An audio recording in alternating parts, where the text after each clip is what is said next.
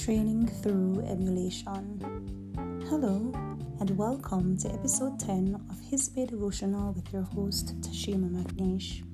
Today's scripture reading comes to us from Proverbs chapter 22 and verse 6. It reads, Train up a child in the way he should go, and when he is old, he will not depart from it. Children are lovely beings.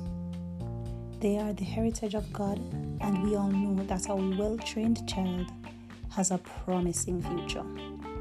The Lord expects adults to be good examples, and in so doing, they will influence the lives of the child or children who lacks training or even someone to emulate.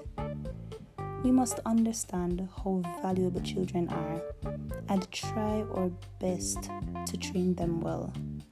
Let us pray. Heavenly Father, we thank you for this word. Please keep us reminded of the task we have to do, that we may constantly live exemplary lives under you. In your precious name we pray. Amen.